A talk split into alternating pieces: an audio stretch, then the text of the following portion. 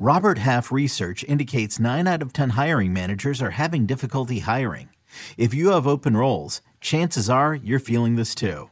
That's why you need Robert Half. Our specialized recruiting professionals engage with our proprietary AI to connect businesses of all sizes with highly skilled talent in finance and accounting, technology, marketing and creative, legal, and administrative and customer support. At Robert Half, we know talent. Visit RobertHalf.com today.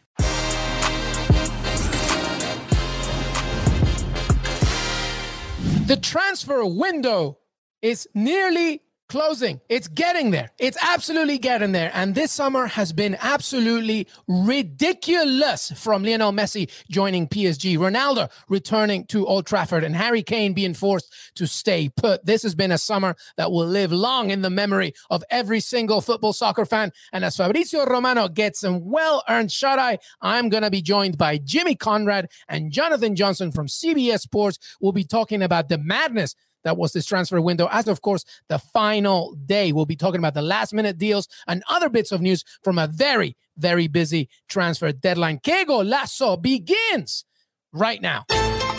Welcome, everybody, to the special transfer window, end of transfer window, end of madness episode. I'm Luis Miguel Echegaray. Very soon, we'll be joined by Jimmy Conrad, Jonathan Johnson. I just wanted to have this time between myself and you guys just to discuss and break down and reflect on what has been an insane summer. The Lionel Messi to PSG news hit us like a truck. We did not see that one coming. It was unbelievable due to Barcelona's financial situation. And of course, the transfer deadline, the last final day, had to be headlined by Barcelona itself. As Antoine Griezmann leaves Barcelona, heads back to Atletico Madrid. We'll be talking about that special move. Unbelievable. As well, it looks like even though Florentino Perez and Real Madrid wanted to get a little bit of Kylian Mbappe action and really meant business, PSG Al Khelaifi said no. We're going to be talking about this, about all the transfer business, a lot of conversations, a lot of energy, a lot of fun. And Que Golazo is about to introduce my man, my brother, Jimmy Conrad is in the house. Jimmy Conrad, what's up, my man? Yo, what's up, LME? What's up, everybody watching? Let's get after it. The transfer window is alive and well and almost done, sadly, but what a transfer window it has been. Great to see you as always. You're looking handsome. I thought, thank you, my friend. I, and so do you. What shirt are you wearing right there? Is that you? I've got a I've got a Mallorca shirt on because oh. I'm excited that U.S. men's national team player Matthew Hoppe is headed to a beautiful island. Imagine being Matthew Hoppe at this point, going, I don't know where I was going to go, and, and I'm now in like this really cold German city, and now he's going to an island off of Spain. Yes, Sign me up for that. I want to be Matthew Hoppe right now. That's ridiculous. Such a good point. It is such a good sell, by the way. Mallorca is absolutely beautiful. And now Kyrie Irving and Matthew Hoppe have something in common. Their boss is Steve Nash. It's going to be absolutely amazing. It's going to be great. Hey, by the way, a lot of American business done this summer as well. Jimmy Conrad. So we'll be talking about that. Jonathan Johnson will join us very soon. But I wanted to just remind everybody to please like, follow, subscribe, leave a review, follow Jimmy on Twitter, follow myself on Twitter, but really, Que Golazo Pod. Uh, ask us questions on this YouTube channel. Please send us questions and comments. We want to put them on the screen. We want to answer them. We want to really get into business. Jimmy's here, Jonathan's here, maybe even Fabrizio. I'm not sure. But please send your condolences, send your thank yous. If you can voucher a drink at his local bar in Milan, send it over. Unbelievable. How hard does this man work, Jimmy Conrad? Ah, it's incredible. I, I can't even keep up. He's he's got his finger on the pulse everywhere, and uh, yeah, it's it's. I don't know if he sleeps. I don't know if he eats. I don't even know if the guy goes to the bathroom, but uh, it's it's pretty impressive he doesn't go. Hey, listen, we we had to introduce the final piece of the puzzle today. Jonathan Johnson, John underscore the gossip. JJ, how are you, my friend? Hey there, guys. Doing very well, thanks. And I can confirm that, unlike Fabrizio Romano, I do go to the toilet. yeah, I don't know. I need to see proof. Not actual full on proof, though, actually. So maybe I'll take your word for it. But JJ, welcome. Uh, welcome, everybody. As I was mentioning, please uh, send us questions on YouTube. We really want to answer them. We'll be posting them on the screen. But let's get started straight away. I mentioned in the intro, of course, what an insane summer transfer window that it's been. Before we get into the details, into the nitty gritty, I really wanted to just ask both of you guys, just honestly, obviously we've still got a little bit of time here left as, as some deals are being finalized, but how insane has this window been? I mean, Jimmy, let's begin with you. How just historically speaking, one player, one star alone is enough. Like even if Ronaldo to Man United alone would have been crazy. Everything else that's happened this summer has been insane. In, some of the moves too, a Messi obviously leaving, big shock. That alone, as you said, would reverberate and be like, well, that's the craziest transfer window of all time. And then Ronaldo, he's gone that's crazy. Even though he can kind of feel that he was thinking about wanting to leave and pushing out, and, and it didn't end up happening, going back to a club where he's a legend. And that's also the moves that didn't happen. Mbappe staying, Erling Haaland staying, Harry Kane staying, you know, and so it's and then Griezmann leaving. To, I, I just my mind is blown and it continues to be blown. And I feel like every other transfer window after this is just going to be a little bit more boring. I, am just going to yeah. throw that out there. I think January is going to be very quiet. How did you feel about this, JJ? What were your thoughts over this summer transfer window?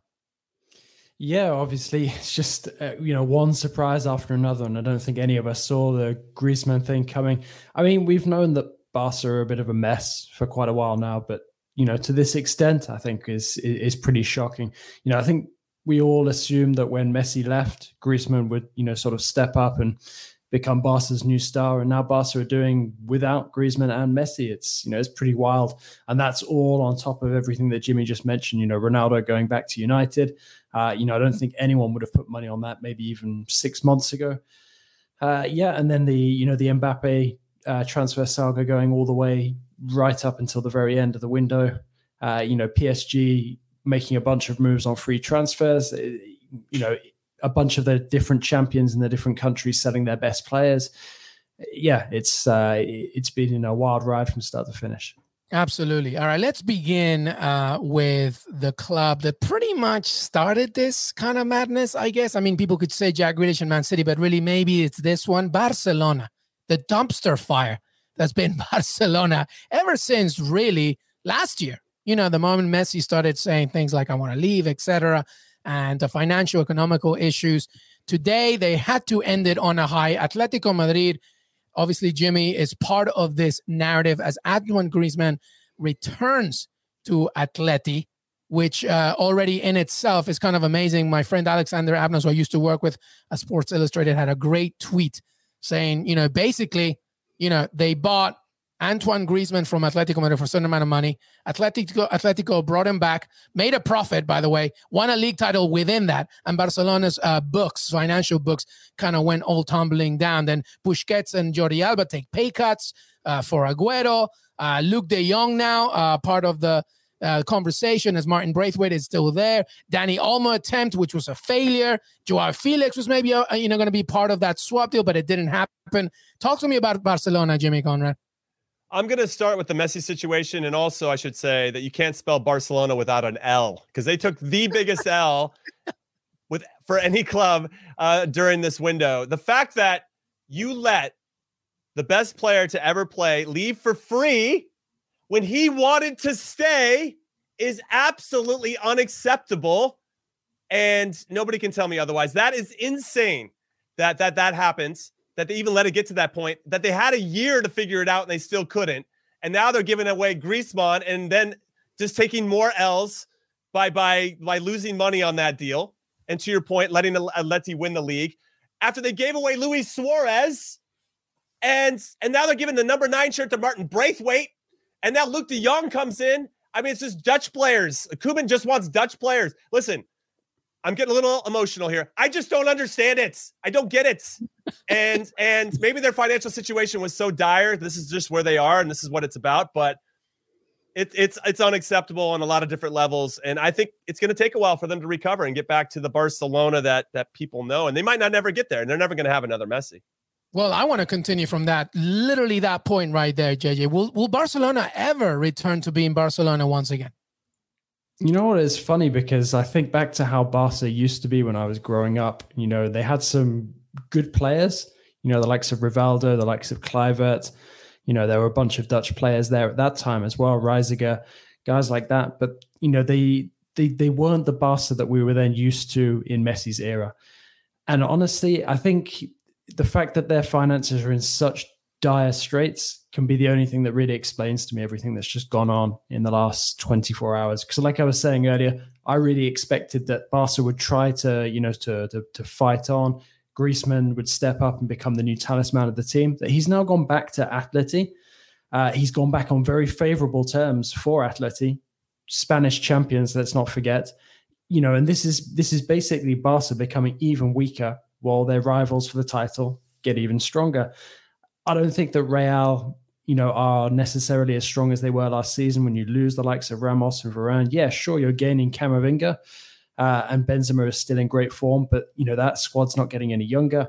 Uh, and but for me, I still think that they're stronger than Barca at this moment in time, and I don't see Barca, you know, managing to to to get back to to where they were for you know probably the best part of the next 10 years and if things continue to move the way that they do uh, in terms of transfers, there's a very good chance that Barca get left behind. It's difficult to see how somebody is going to turn around a club that's in such a mess at this moment in time, you know, from top to bottom.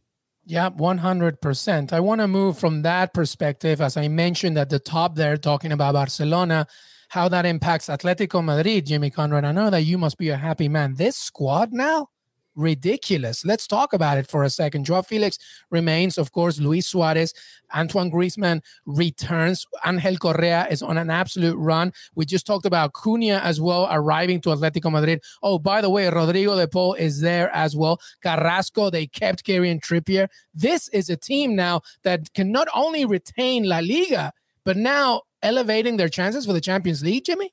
Yeah, and what's interesting about that is it reminds me of their odds. They're 25 to 1 to win the Champions League. And I think they've created enough depth to be competitive in both competitions.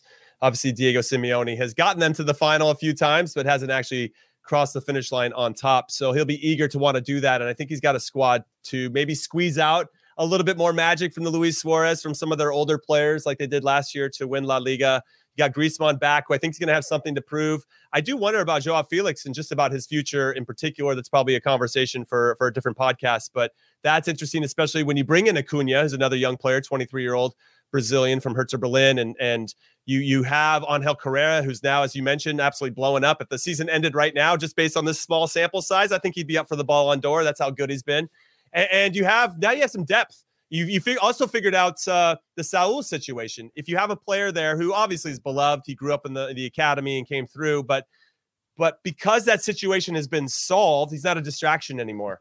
And and I think that's going to help the team move forward as well. So when I look at their team on paper and all the options they have on both sides of the ball, uh, that's a team that I think can easily retain the La Liga title and then maybe go on and actually push on to challenge some of the other top teams to win the Champions League.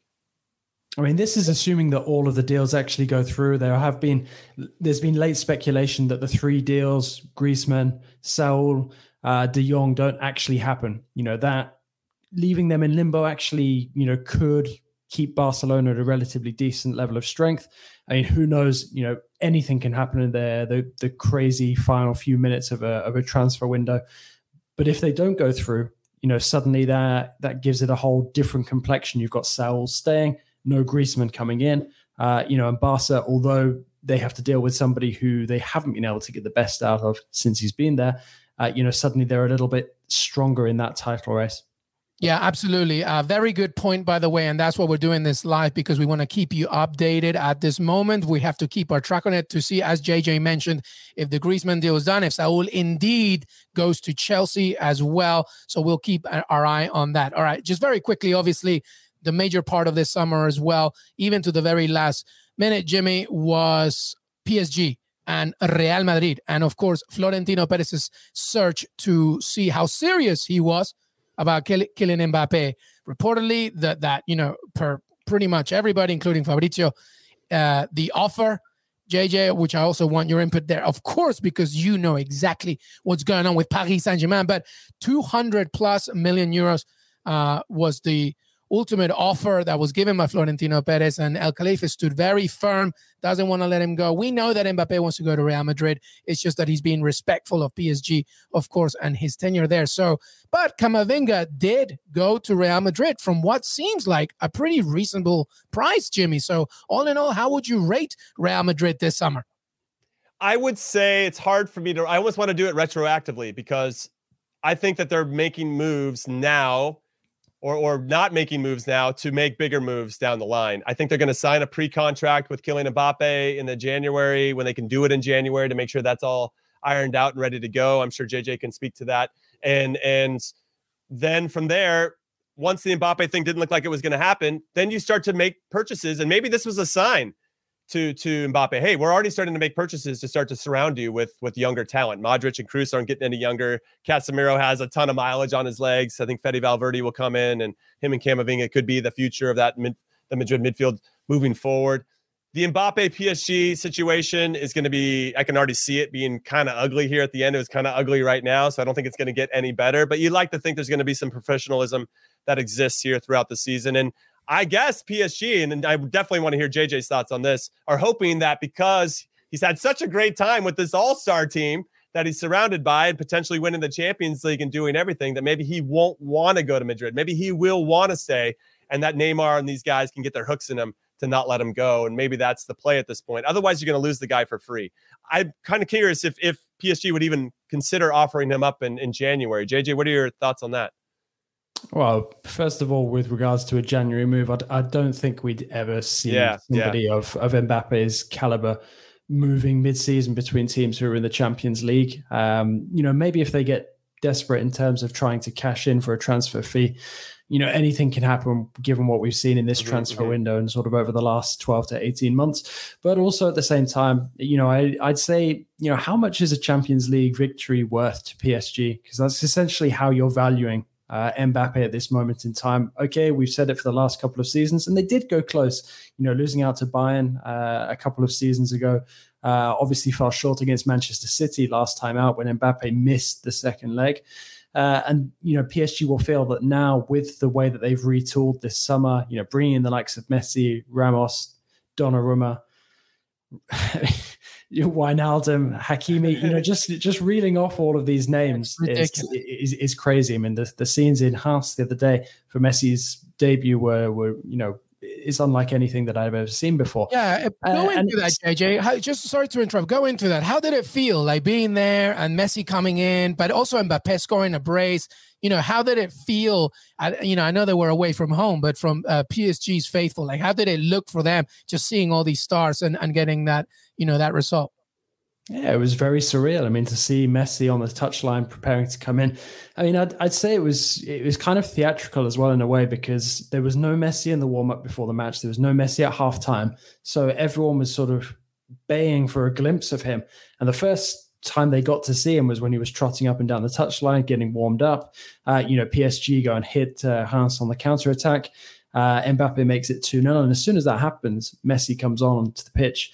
Uh, you know, and then Ander Herrera has never received such an ovation exactly. But then you look as well at the way that the Reims fans were were greeting him. You know, they they were almost willing him to score. You know, it was already 2 0 to PSG. They they wanted to see him score the, his first goal in French football uh, which was you know also kind of a, a, weird experience. But like you said, it was still Mbappe who was the key man for PSG. It was still Kylian Mbappe who scored the two goals, uh, you know, and and looked fully motivated, hungry to succeed once again. And that I think is what PSG are banking on uh, with not letting him go to Real Madrid now because they're looking at it thinking, well, Mbappe may well be our ticket to winning the Champions League this season, and if he gives us the Champions League before signing off and moving on a free transfer to Real Madrid, it'll be worth it. Let's also not forget that the 2022 World Cup is going to come midway through next season. So whoever wins the Champions League this season will be the defending champion when the World Cup rolls around.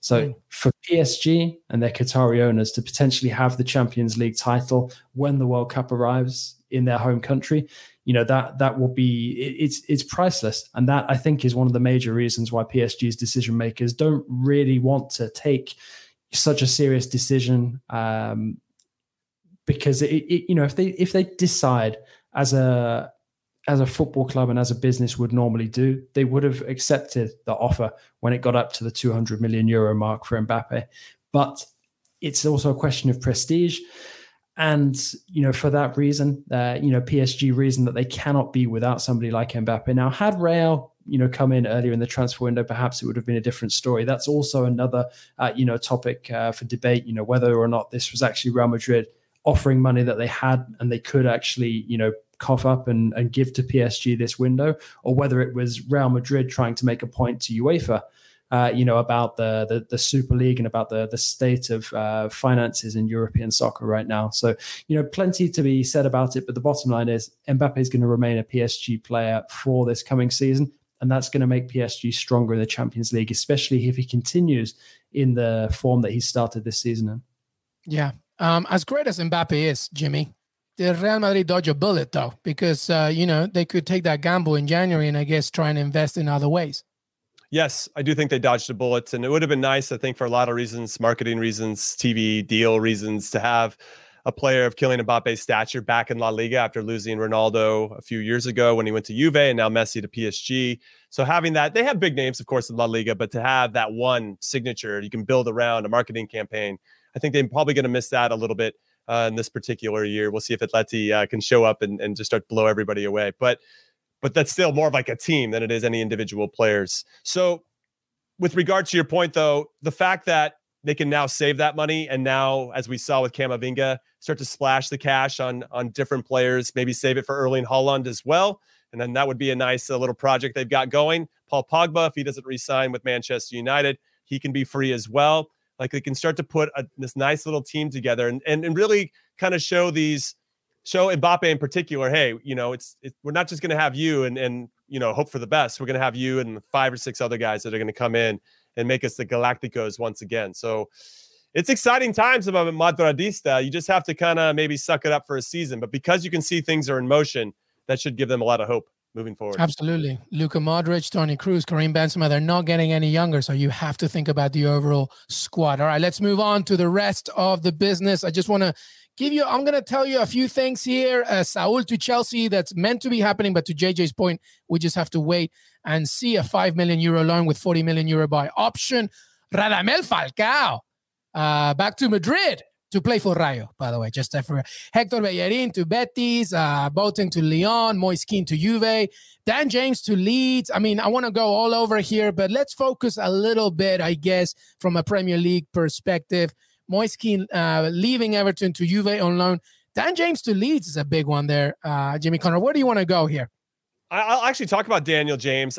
I know that Bielsa has been a big fan of him for quite some time, and not that I'm surprised by that, but that Manchester United got there first and then sold him for as much as they did. It wasn't like Daniel James was lighting it up for for uh, United. And when he played, he was okay, and he'd have his little sparks where you'd be like, all right, you can see his quality, but it wasn't very consistent. So I, I actually thought Man United did some really good business selling Daniel James to Leeds, uh, especially because Leeds is a rival. So it, it, there, I don't know, there's a couple layers there. Like, why would they sell Daniel James to Leeds of all teams unless they thought they were going to get some really good value? And I thought that they did. So not really anything lost there. I think from a Man United perspective, I just think that makes it pretty clear that you want to keep Jesse Lingard around. That you think he's probably we already mm. know he's he's a good fit off the field because his his energy and optimism is is uh, contagious, as you can tell. We saw it with West Ham on display and how that bleeds over to the field. But I think that they're going to lean on Lingard a little bit more now that Daniel James is out of the way. So that's a good for all you Lingard fans out there. Uh, that's a good sign. But uh, West Ham fans might be a little bummed because they probably wanted him back. Yeah, sticking in the Premier League, JJ, I really wanted your opinion on this one. One that I think is one of the transfer deals of the summer, and that's uh, Odsonne Edouard joining Crystal Palace from Celtic for 14 million euros. By the way, uh, 23 years old, I believe, still plenty to offer. Obviously, we know. Uh, I think uh, obviously Patrick Vieira was a major reason for this move. What are your thoughts on it, especially since you know him well? You know, uh, just a talent, a talent uh, entering the Premier League here. Yeah, absolutely. Uh, interestingly, PSG actually get a cut from that transfer mm. fee, the way that the transfer was uh, structured with Celtic. Uh, but he's somebody who's come on leaps and bounds since moving to Scotland. You know, he's really matured a lot because that was basically one of his big problems in France. Uh, you know, there were disciplinary issues, especially when he went on loan with Toulouse didn't look anything like the prolific player that we saw in Scotland. I'd say that, if anything, you know, this move has come a little later than expected. And I, I think that he probably could have moved on earlier and it would have been better for player and club because I think Celtic would have got a higher transfer fee. Uh, even higher than the one they're getting now. Uh, and and Edouard would have probably gone when he was in better form because he's gone off the boil a little bit since those transfers didn't come to fruition. But I do think that this has the potential to really, uh, you know, boost Crystal Palace up. You know, there's been a bit of talk about them preseason potentially being relegation strugglers. I'm not Patrick Vieira's biggest fan based on what he's done so far in his coaching career, uh, particularly the the chapter with Nice.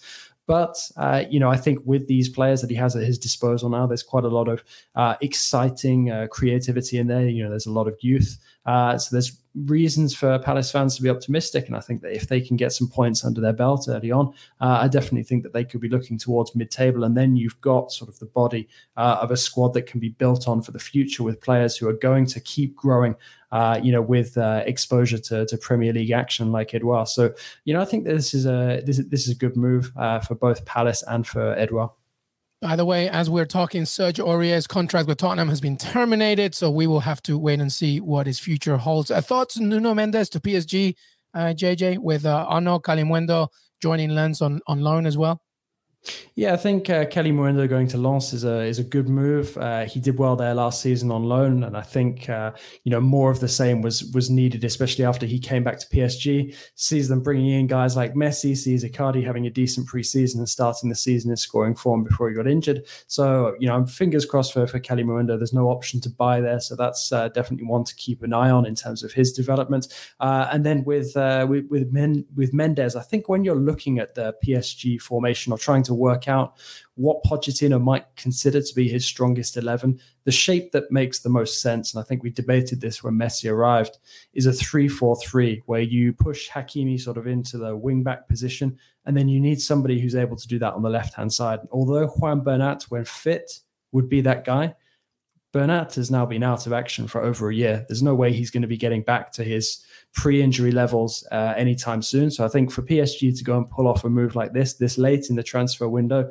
and also to include someone like Sarabia in it, you know that's a that's a pretty good get. I mean, there's going to be a bit of pressure on him. He's he's not even turned 20 yet, but also at the same time, uh, you know, from what I've seen of him, uh, you know, he's been uh, a very strong performer uh, in a very short space of time with Sporting. There's a lot of potential there. Uh, you know, and Hakimi is also quite young still. I mean, despite the fact that he's already played for Real, Inter, uh, Dortmund, and now PSG. So, you know, there's no reason why uh, Mendes can't come straight into this PSG squad, get regular minutes, and, you know, give PSG that balance that they need on that left side.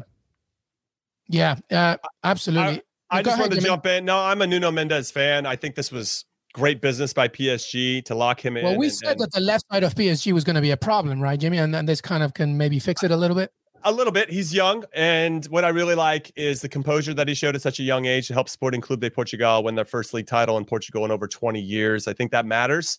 I think to have that type of experience, to learn how to hold off two giant teams in Benfica and Porto, and even Braga at, at many times in Portugal, is not easy, and and for him to be a part of that team and a significant part of that team is important. Now imagine him walking it, walking into the locker room. I would be, you know, uh, you know, he, like I wouldn't make eye contact with it. Hi, Mr. Ramos, and hi, Mr. Messi, and then like you're looking down actually at hi, Mr. Verratti, you know, and you're looking up at Donnarumma, you know, and and it just imagine imagine what he's going to learn from those guys. It's going to yeah. be tremendous, and I just think that even if he's not playing games, and obviously the games are where you're going to learn the most about yourself and how you the decisions you make, and that your growth is going to accelerate when you're playing more games than in training. But at this type of training, surrounded by this amount of talent and this type of experience, he's going to learn uh, a ton. I was going to use an expletive. I'll leave it out, but he's going to learn a ton. And and I, I, just think his upside is going to be. Um, I mean, the, right now we haven't even seen the ceiling. So imagine you mix him in with these guys. I just it's. it's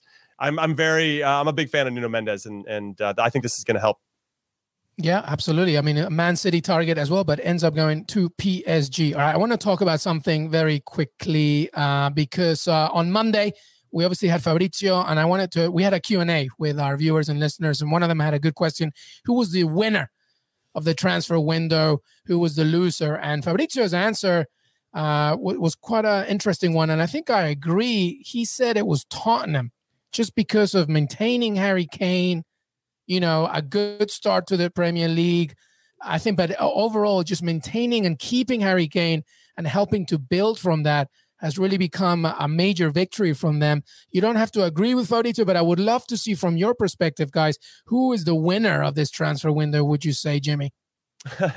I'll probably take JJ's answer. I think the easy answer is PSG. The fact that they got Messi for free, Sergio Ramos, Wijnaldum, Donnarumma, they paid handsomely for Hakimi, but he's going to earn it. The Nuno Mendes signing, the fact that they are actually maintaining Mbappe for the following season, I just think I don't know how you could argue otherwise. They are the biggest W uh, of the whole transfer window. I understand where I have Spurs in my top five, I'd say, because they didn't lose Harry Kane, because he lost his stare down with Daniel Levy. They got Cristian Romero, I think, because they signed Gollini from Atalanta. Hugo Lloris decides to start playing world class again, like they have a suitable replacement, and now he's picked up his game. Um, getting Emerson here at right back, I think, is going to help them as well. The last day of the transfer window, uh, moving on Moussa Sissoko and, and trying to figure out his place. Uh, Aouar, if he if he wasn't going to fit Nuno's style, and even Nuno himself, I think he's a good manager for this collection of players, and I'm excited about uh, the team. I still don't know about Harry Kane yet because I don't feel like he has gotten past his maybe disappointment of not moving. I mean, he put a lot of time and energy of trying to get out. And now that he's staying, I still think there's a lot of mental health parts of it that that feel like this is it. Now he's locked in for Spurs for I mean, he's not getting any younger. So I feel like he's now has to accept that he's going to be locked in with Spurs for life. And and there's going to be I don't know if it's a grieving process, but there's some type of thing that he's going to have to deal with. And once he gets past that, then I think we're going to see the Harry Kane of old, but I don't think he's there yet. So I do think that Spurs had a good window, but I don't think it's better than PSG's. In, no, that's fair enough. What do you think, uh, Jay? You sticking with PSG? You think winner of the transfer window? I mean, I definitely think that PSG are one of the winners of the transfer window. I mean, I think with Spurs, there's a temptation to paint them as winners because of the way that they started the Premier League season. I, I definitely mm-hmm, agree with Jimmy mm-hmm. there. Uh, you know, I think if we were talking about Spurs just before, just on the eve of the season getting underway, sure, keeping Kane is a is, is a big positive, but I wouldn't say that it puts them to the very top of, of being potential transfer window winners. I mean, I think if we're considering the way that they've started the season as well, you know, based on results, the fact that they brought in Rafael Varane and they've got Ronaldo back, you know, United have had a pretty solid summer. They'd definitely be up there uh, among some of the winners. But yeah, in terms of sort of, you know, the number of players brought in and the, the quality uh, that, that's arrived, you know, I think the the PSG definitely have to be considered winners. I mean, one of the teams I also think that I didn't expect to be talking about in, in this sort of in these sort of terms was Inter because the beginning of their summer things look pretty bleak for them. But you look at the way that they've retooled, you look at the way that they've started the Serie A season as well. You know, things don't look half as negative as I expected them to be over there. So I'd say mm. that you know Inter deserve uh, a bit of credit as well. Simone Inzaghi, uh, you know, showing that he's not wasting any time to get his feet under the table there. Uh, you know, and I think that's uh, that that's important. Uh, I didn't expect Juve to be as bad as they are, you know, and I hope that Moise Kean can uh, hit the ground running because I've seen what he can do when he's in form and and feeling the confidence uh, after his spell with PSG. But you know, Juve. They, they need more than just Ronaldo moving on. You know, they they seem to need a, a whole new identity. You know, a new a new culture being ingrained into the club because they're they're looking, you know, like a, a, pretty ropey uh, force at this moment in time or former force. Yeah, well, that's why Allegri is uh, returning to give that identity that Juventus very much needs. By the way, as we were talking, the transfer window is over. It's done. Finito. Congratulations to everybody, including Jimmy, JJ, James Benge, of course. Fabrizio Romano, we did it. Al entire team. Well done, oh everybody. God, we well did done. I don't know if this is the applause. Is it? Oh, we it, did it. Is this the applause? We survived, guys. Don't, don't wait. We did it. Right, apparently, I'm seeing some some smoke on on the internet about Saul, his agent, kind of holding everything up. So right now, as it stands, Griezmann isn't officially an Atletico Madrid player just yet. But I don't know. I feel Correct. like the paperwork, maybe maybe the burofax didn't get there in time. I don't know how that works, but uh, that's, like that's, it's yeah. like the scene, it's like the scene in the firm where the paper drops out of the fax machine and then rolls. Exactly, exactly. I'm sure it'll get sorted out as they do. But, young but, uh, kids don't know about the firm, man. You're gonna have to remind everybody about that. Absolutely. But it's true. It's true. But by the way, everybody, if you show already the initiations of intent of a transfer, things can still happen past the deadline, just FYI. So we're just holding, but it might not happen, you, as Jimmy said. You always, you always get a couple of transfers where they get announced the following morning. They say, "Hey guys, we're working on this last night. You know, yeah, got all the yeah. registration done in time." Yeah, exactly. So just keep your eye on out for everything we'll see. All right, let's keep moving. And one that Jimmy will be very excited about Americans on the move. Yep, yep, yep We're just yep. going to talk a lot about a few of the names, but Jimmy, you can go wherever you want. And JJ, of course, add your very much needed info. Okay, Nicolas Gioacchini to Montpellier. That was a good one. Venezia might as well just be called Venice Beach right now. Jack de Vries to Venezia from Philly Union on loan, by the way. Hoppe, of course, that's why Jimmy's wearing Mallorca from Schalke. McKennie staying at Juventus despite everybody. Burnley rumors. How about that one? Chris Richards from Bayern Munich to Hoffenheim on loan, and Erik Palmer Brown from Man City to Troyes on loan as well. Jimmy, where do you want to go?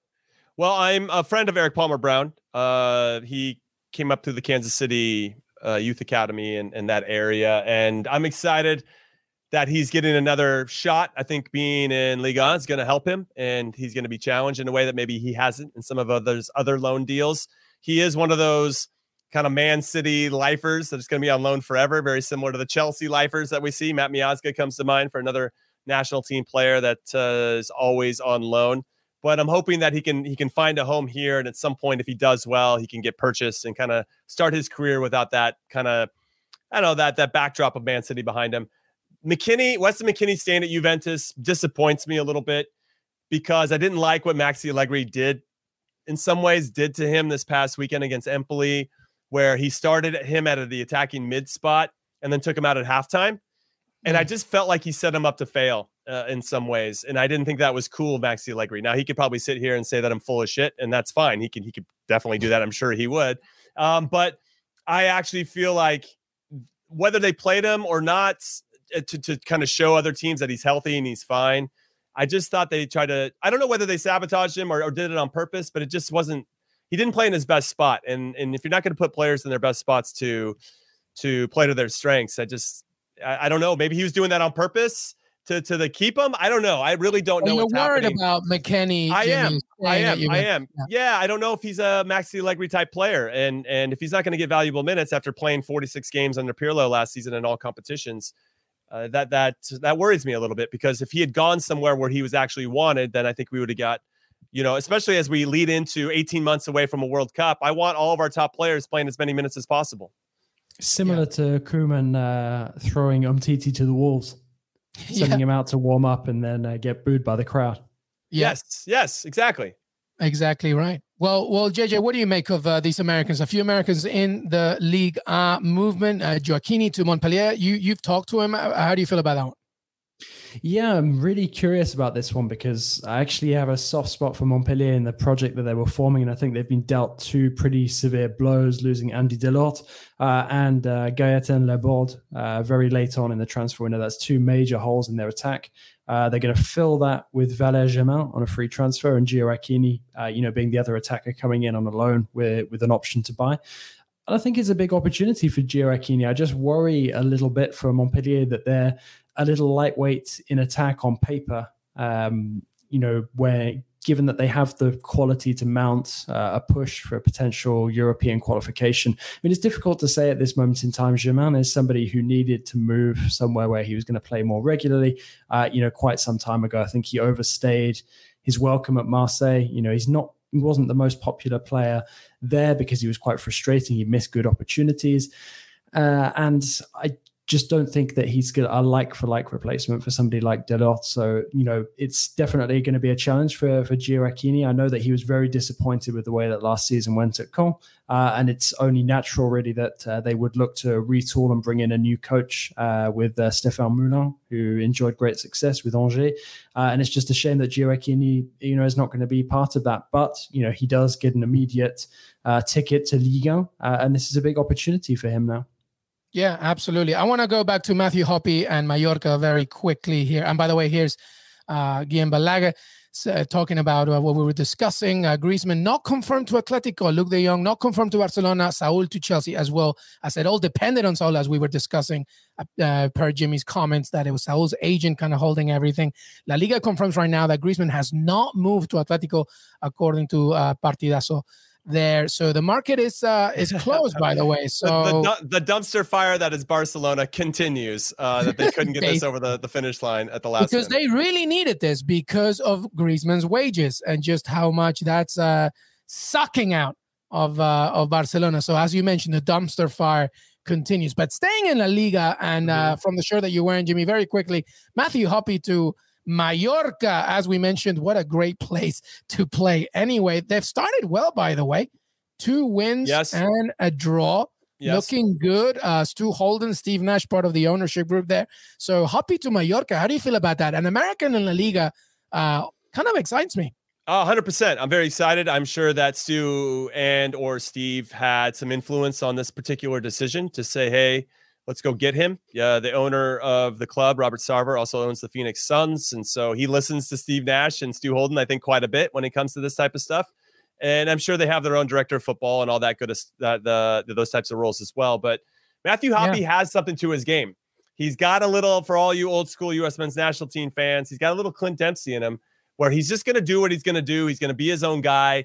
And more often than not, that's going at teams. That's going at players individually. That's trying to make something happen. And when it's something he doesn't make something happen, he's pissed. He's throwing his jersey. I mean, it, it, it, can be a bit petulant at times, but it also is what makes him great, is because he's trying to do something positive every time he steps on the, and he feels like he can make a difference. He can be the major influence. He can be the difference maker. And I like a little bit of that swagger. And I think Mallorca are going to find a real gem without having to pay too much to get a player uh, of his type of quality. And now he still has a lot of room to grow, both emotionally and physically and tactically and technically and all that stuff. He's a very young player, but he's shown enough promise. And, and I've seen enough of him now to think I like what he brings to the table, and he'll be a nice balance to some of the other cooler, calmer players. And you need a little bit of that. You need a little swagger. You need a little craziness and unpredictability in your team. And I think Matthew Hoppe could could do that for Mallorca. I don't know if he's going to be an out and out starter to start, but I think he could be a nice super sub uh, as he starts to ease his way into La Liga. There was and actually way, another transfer. There was actually another deal involving Mallorca that really took me by surprise the other day. And if there's one club that might be more of a dumpster fire in La Liga, or at least over the last couple of years than Barca, it's Valencia. So Lee oh, yeah, going to Mallorca for basically nothing. Uh, that that made me rise, raise my eyebrows, Carlo Ancelotti style. Listen, and the thing is, the thing is about uh, just go back to Hoppe very quickly. There's a South American thing about him that I like. He's kind of like uh, his like zero bullshit kind of thing. I yeah, like the way yeah, that he yeah. plays. So it'll be interesting to see how he does. And by the way, you finish a game at home at Mallorca, you go back to your beautiful house. Uh, Unbelievable. Uh, and you just uh, chill out in one of the be- most beautiful places in the world. All right, let's finish up, everybody, with the deals that didn't happen. So obviously, we're talking about how this Griezmann, Saul, uh, is is not at this moment, uh, you know, something that's going on as well. Luuk De Jong is not happening, so we got to keep our eye on that. But let's also talk about the fact that Koundé, it was basically ninety-five million dollars or nothing. That didn't happen for Chelsea. Callum Hudson-Odoi staying put as well as uh, folks uh, thought that he was moving.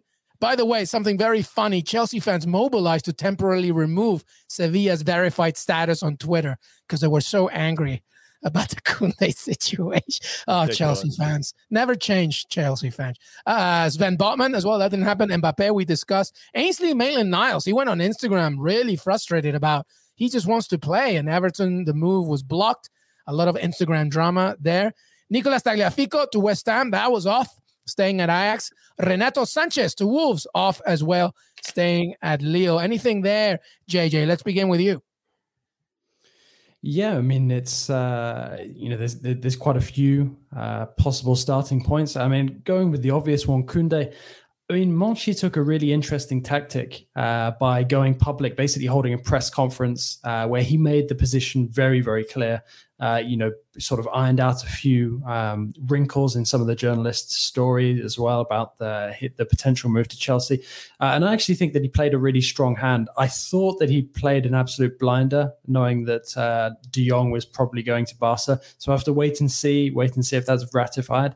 Uh, but you know, I still think that it's been you know quite a good show of strength for for Monchi because there's there's no there's no reason to accept a bid lower than the minimum fee release clause. When you've got a club like Chelsea willing to go so close to that. And somebody like Koundé, who, in my opinion, you know, still has some growing to do. Mm-hmm, uh, you know, he's only just become a senior international. I mean, okay, he's been a very good performer for Sevilla, but I think, uh, you know, he can still be a little more consistent as well. Mm-hmm. Uh, you know, so I think his value is only going to grow. So I think Monchi has done very, very well there, especially when it became obvious to him that there was not going to be, uh, you know, an, an easily identifiable replacement because you know we saw with the Wolves situation with Botman, it wasn't going to be easy to get him out of Lille, and we know how much Monchi loves to raid France for for talented players at a relatively cheap price. So you know, I think that although that was a deal that didn't get done, uh, you know, I think uh, you know we should give uh, give Monchi the the credit he deserves there. Yeah, I agree with you wholeheartedly, especially on Koundé as a player, JJ because I don't think he is the finished product just yet. And I thought that's really expensive for a player who's still pretty raw. And obviously, if he went to Chelsea, he has the luxury of not having to start right away. They already have plenty of options. They're just older options. So he could have eased his way into the starting lineup. But I also think from Chelsea's perspective, having the emergence of Trevoh Chalobah have a great UEFA Super Cup, obviously started the season very brightly, scored a goal. Uh, for Chelsea, of course, he hasn't started since then. So it's Tuchel doing Tuchel things. That's what happens when you send your defender to Ligue 1 they learn how to play. exactly, exactly. So, so with Koundé in particular, it just felt like a luxury buy at this point, and I think they could maybe try to get him a little bit later for the same price, or maybe a little bit less.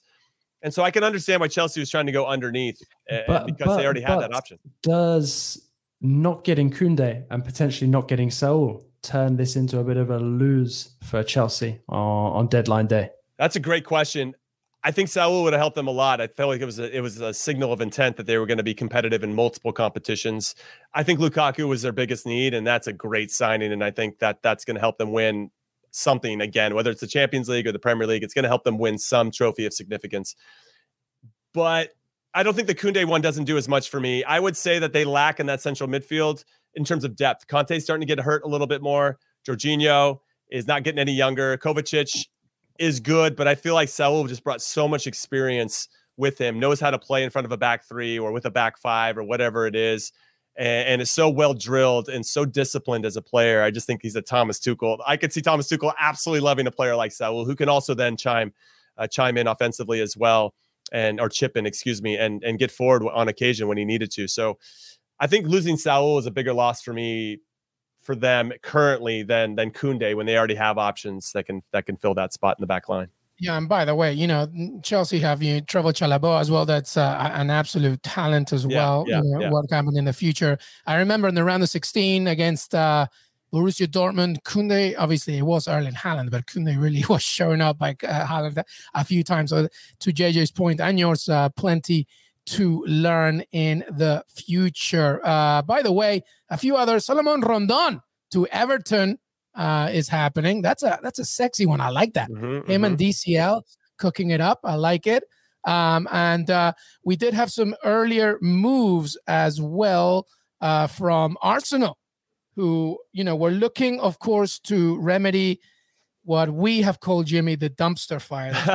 we have a couple dumpster fires. Yeah. Yeah, yeah. But Takehiro uh, Tomiyasu from uh, Serie A arriving. He's a good player. He's going to be able to add a lot of depth there. Uh, thoughts on that one, Jimmy?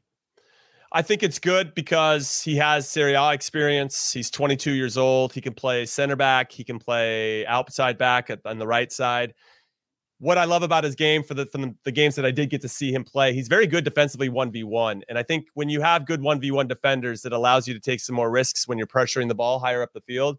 And he can pass. So I like that he he he ticks a few boxes, I think, for Mikel Arteta in the style that he likes to play. Now, that said, I don't know how much longer Mikel Arteta is going to be there anyway. But in terms of the value that they got for him, I think he's a good signing. It still makes me laugh that Denzel Dumfries only went for 15 million or whatever at Inter Milan. Crazy, still, still blows my mind that that he could have solved that problem for Arsenal for cheaper and has a little bit more experience than Tomiyasu. But but I like the Tomiyasu signing. I think that's they need to do more of that. They need to go find that really solid. I like Lokonga as well. And what actually, when I'll just say this, I'll raise my hand and say, I act pound for pound when I look at the players on Arsenal. I like Partey, I like Lokonga, I like Smith Rowe, Saka, Aubameyang, Lacazette, Odegaard. I like these guys. I just don't think Martinelli, they have the Martinelli can play, man. Like, all these guys, good. there's some good, good players here. I like Tavares, who they they they signed as well, and Tierney, and And when Gabriel's healthy and Ben White, I think he can he can he's a good passer of the ball, and I think he's will be a good signing too. But I just don't know if they have the right manager for the job, and and and that is the big the big issue here. And if they lose to Norwich, then Arteta's out. He's got to be out. But, it, but is it? But is the would the coach really make that much of a difference? Because to me, I don't think like like you. I agree. I think that they definitely have the talented players, but the mentality, the collective mentality, mm-hmm. is just it, it's it's horrible. I mean, unless you're bringing in Ted say, Lasso? an Antonio Conte, some somebody who is not gonna you know let that kind of attitude slide.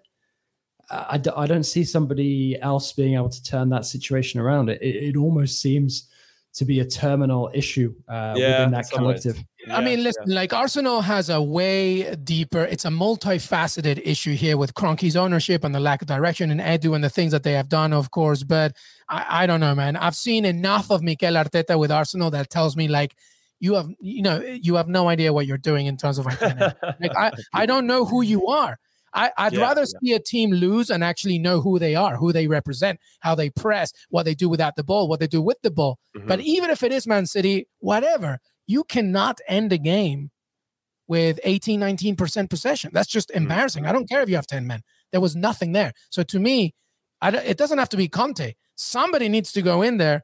Mm-hmm. And again, I say it from from the board all the way down. Like there's issues all over Arsenal, but Arteta hasn't given me anything in the time that he's had that shows me that you are an identifiable Arsenal. And that that's a major problem. And that's a major problem for the Gunners, by the way. Hector Bellerin to Betis is official, by the way. And JJ, I think I want to spend this time right now, these 10 seconds, to salute Aston Villa. They got the business done nice and early. Good window. I'll give it up. W. It's a big W for Aston Villa. Johan like Lange. It. Johan Lange went to sleep early. He didn't need to worry about anything. So well done, Villa. You didn't need to keep us crazy. I did want to. Uh, I'm just, I'm just going to add that in my family Villa chat on WhatsApp, that's definitely not the sentiment that's been or any or any Villa fan, JJ. You know, every we we wanted Neymar and we wanted him now. It's ridiculous. All right. Uh, well, that's the end of our show, by the way. Before we say goodbye to Jonathan Johnson and Jimmy Conrad, I wanted final thoughts from these guys, and it can be about anything. Overall, the summer window, today, maybe the sexiest purchase, the most underrated transfer of the summer. That's what I would love to know from you guys. Uh, Jimmy, give me your thoughts. Maybe the most underrated transfer of the summer. What was that to you, do you think? Wow, that is, I think Rodrigo De Paul will probably end up being the one that it will look like the best business because Atleti got in there before he had his big Copa America. I like that one mm-hmm. a lot. From a German perspective, I think uh, Andre Silva, uh, getting him from Eintracht for RB Leipzig when he scored 27 goals in the Bundesliga could end up being some pretty good business. Uh, Bayern doing what they're doing, getting Sabitzer for 15 million. I don't even know how that's possible. Inter getting Dumfries for 15 million. Like these little tiny buys of some pretty high quality players is always. How do they do that? Those are the ones I just shake my head. Yeah. How did they get that done?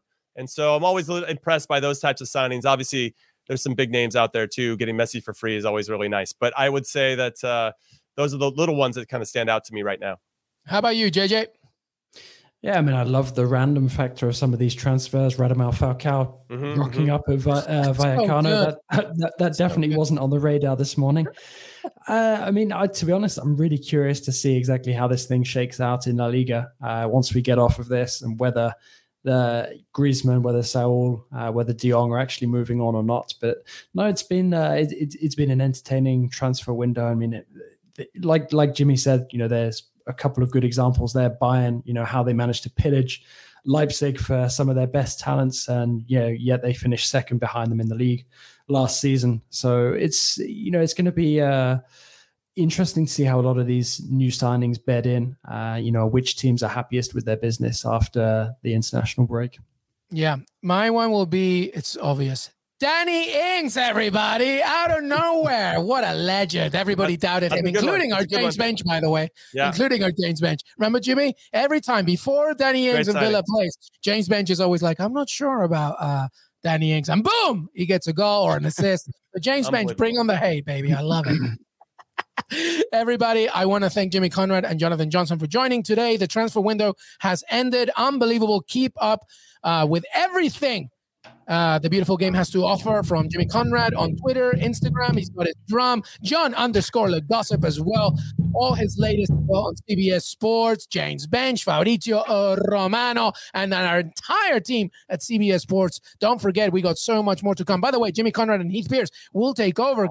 Oh, yeah. USMNT take care of business in World Cup qualifiers. Jimmy, bring that, bring that.